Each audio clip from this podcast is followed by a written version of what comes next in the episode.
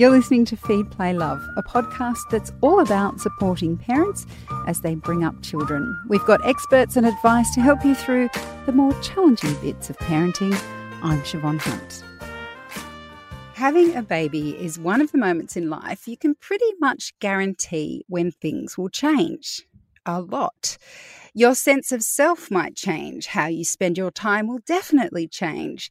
Some who thought they would love staying home can't wait to get back to work. Others who believed they would be racing to get back to work suddenly can't fathom leaving their child. Shannah Kennedy is a life coach, a mum of two, and author of Plan B. The book is all about how to navigate life when it suddenly changes. Hi, Shannah, how are you? Oh, it's great to be here. Thanks for having me. It's a pleasure.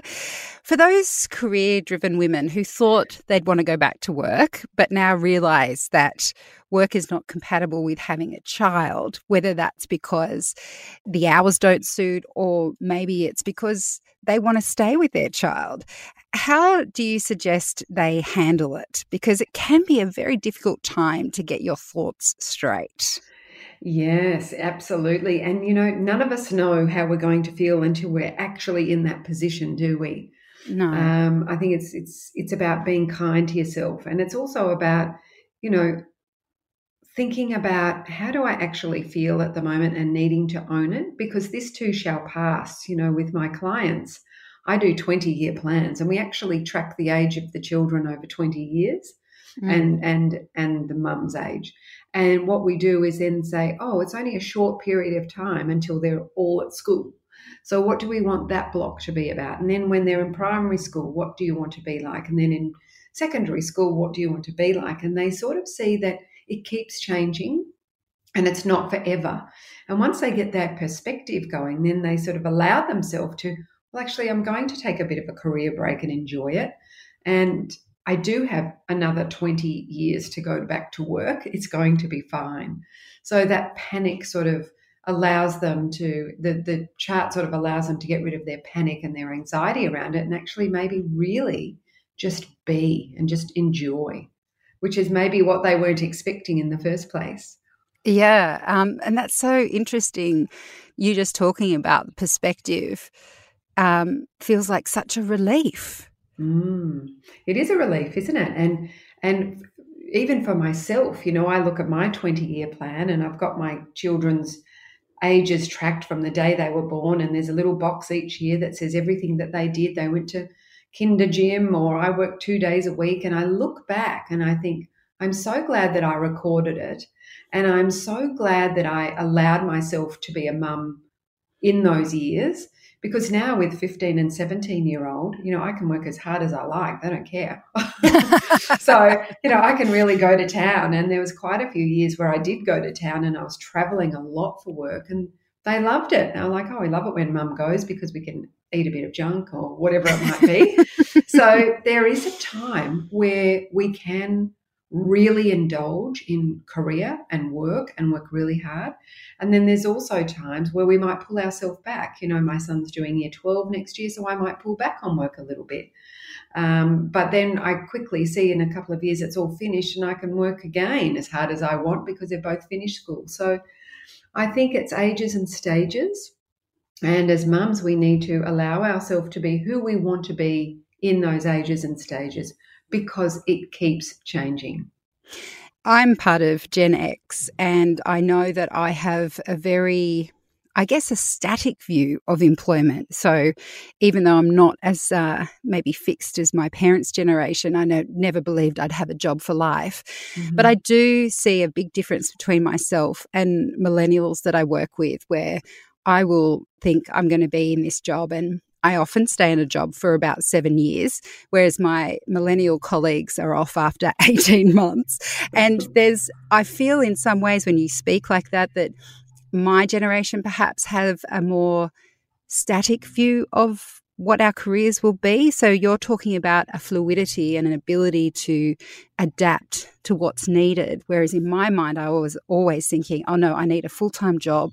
I need to work hard at that job before I can get anywhere and I'm going to have to wait until I get things like maternity leave or um, yeah. long service leave, that sort of thing. Is that something you notice in your work? Yeah, I think that, um, you know, my sort of generation, we like certainty. You know, we, we, we like to know that, oh, we're going to be here for five years and it feels good and safe.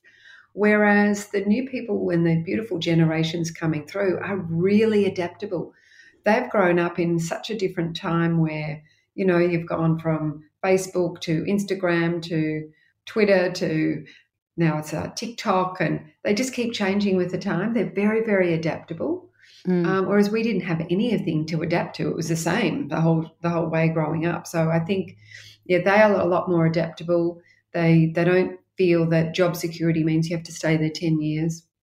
Um, if anything, they think you get stale. Whereas I've been in my job for 20 years. I've been coaching for 20 years and I've loved every minute of it and I don't want to change because I love it. Mm. They um and maybe you know as they get older they will settle and, and, want to stay in something a bit longer i mean the the kind of change um, when you mention that you know you step back when you need to and lean in um, when your kids may not need you so much that kind of change can involve quite a lot of financial insecurity, which is scary at any time. Um, but I know for myself, especially when my kids were young, they're seven and nine now, but when they were young, I felt like because we neither my husband nor I had secure work. We were in the arts, the creative field, so mm-hmm. it was mm-hmm. kind of do what you can when you can. It felt like we didn't have much choice. It felt like we have a baby now. We have a responsibility to make some money uh, just to keep a roof over our heads. How can we manage that kind of financial insecurity or that fear of financial insecurity um, and still be flexible, as you mentioned there, with that sort of long term perspective? Yeah, I think it needs a couple of things. Number one is planning you know, really working our finances and planning. You know, every month I do my finances, I check in, I see what's come in, where it's gone, how I can save, what is my little saving strategy, so to speak, to allow me to back off sometimes. And the other one is mindset. It's about this having an abundant mindset that it's that it's good and that it's coming and you know we take action every day to generate work or whatever it might be is having that mindset that you know what, in our 80 years of life or 90 years of life that we have, there's going to be some some lean times and there's going to be some abundant times, but it's never going to all stay the same. I wish I'd talked to you when my, my kids small. It would have alleviated a lot of anxiety. Yeah. Um, look, it's very normal for people to identify with their job title, particularly when it's something that you've worked for very hard and and even when you love your job, of course, um, we can start to identify with that title. How do we get perspective on that if after we have a baby, we decide it's not the right job anymore? I love that question because that's actually why I became a coach because I was coaching elite athletes into retirement and who are they without their sport or without their job? Mm. Or who is Peter without Macquarie Bank? And when we when we are asked that question, you know, who are you without your job? That's when the real work starts. And that's why I wrote the life plan, my bestseller. It's teaching people to build themselves as the business. And the job that you do is just the ride that you're getting on for mm. the day. And that ride will change over the course of your life. You know, each job that we do is a different ride. I sort of see it as a different ride that we get on and off.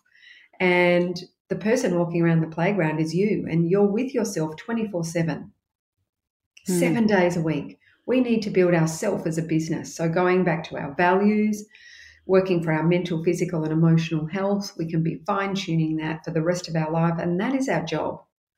Our job is to show up being the best version of ourselves for our kids, for our partner, for our career, for our friends, for our extended family. So we've all got a job and that is your own set of values and working for them. Your actual career is just what you do. You're good at kicking a football, or you're great at swimming in the pool at the moment with the Olympics on, or you know, you're great at typing. It doesn't matter. It's just it's just what you do. It's not who you are. So there's a big distinction. And I think when people have children, that's when a lot of their great work starts because they have to go back to self. Mm. They're with themselves. And I think that's a really exciting opportunity for people to start doing that work. At the moment, of course, there is that extra level of change that's totally beyond our control, that's impacting a lot of people. What advice do you have for those who may have lost their jobs due to the pandemic? I always say control the controllables. Mm-hmm. So every day we can get up and say, you know, I'm coaching an enormous amount of people at the moment who have lost their jobs or are in lockdowns. Is let's control the controllables and build a little plan on a sticky note of what you can control and what you want to get done today. And when we feel like we're taking some action and we're not just sitting in the stench of that stuck energy, and we set ourselves some little mini challenges, we generate that movement and our energy raises again. And then when we've got high energy, great things happen, doesn't don't they? Mm. When our energy drops and bottoms out and we're in that funk, so to speak, um, we need to put our hand up. We need to ask for help. But we can also just focus on what can I control today? What can I do for myself today?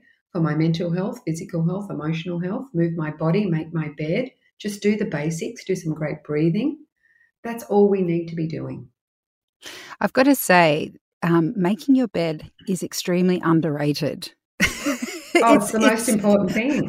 It mm. makes you feel like you're just on top of at least one thing when you walk yeah. into your bedroom and your bed's made. yeah, it's a non-negotiable for me, and all, all the things I'm teaching these, you know, elite teams is there's three things to do in the morning: make your bed, move your body, and mindfully breathe mm. and the three M's. And if you do that every day, you're a winner. You've made your bed. You've already, you know, honored that amazing bed that you've got. You've moved your body. So you get up and walk. You move. I walk in the dark, 6 a.m. Just move. And then do some mindful breathing in the shower where you ground yourself, where you go back to yourself and say, I've got this. I can do this. What a great place to end our interview. Shannah, thank you so much for your time today. Oh, it's my pleasure speaking. That's Shannah Kennedy. She's a life coach and author of Plan B. And if you're interested in having a read of the book, we'll put links in the notes of this episode. Feed, Play, Love is a babyology podcast produced and presented by me, Siobhan Hunt.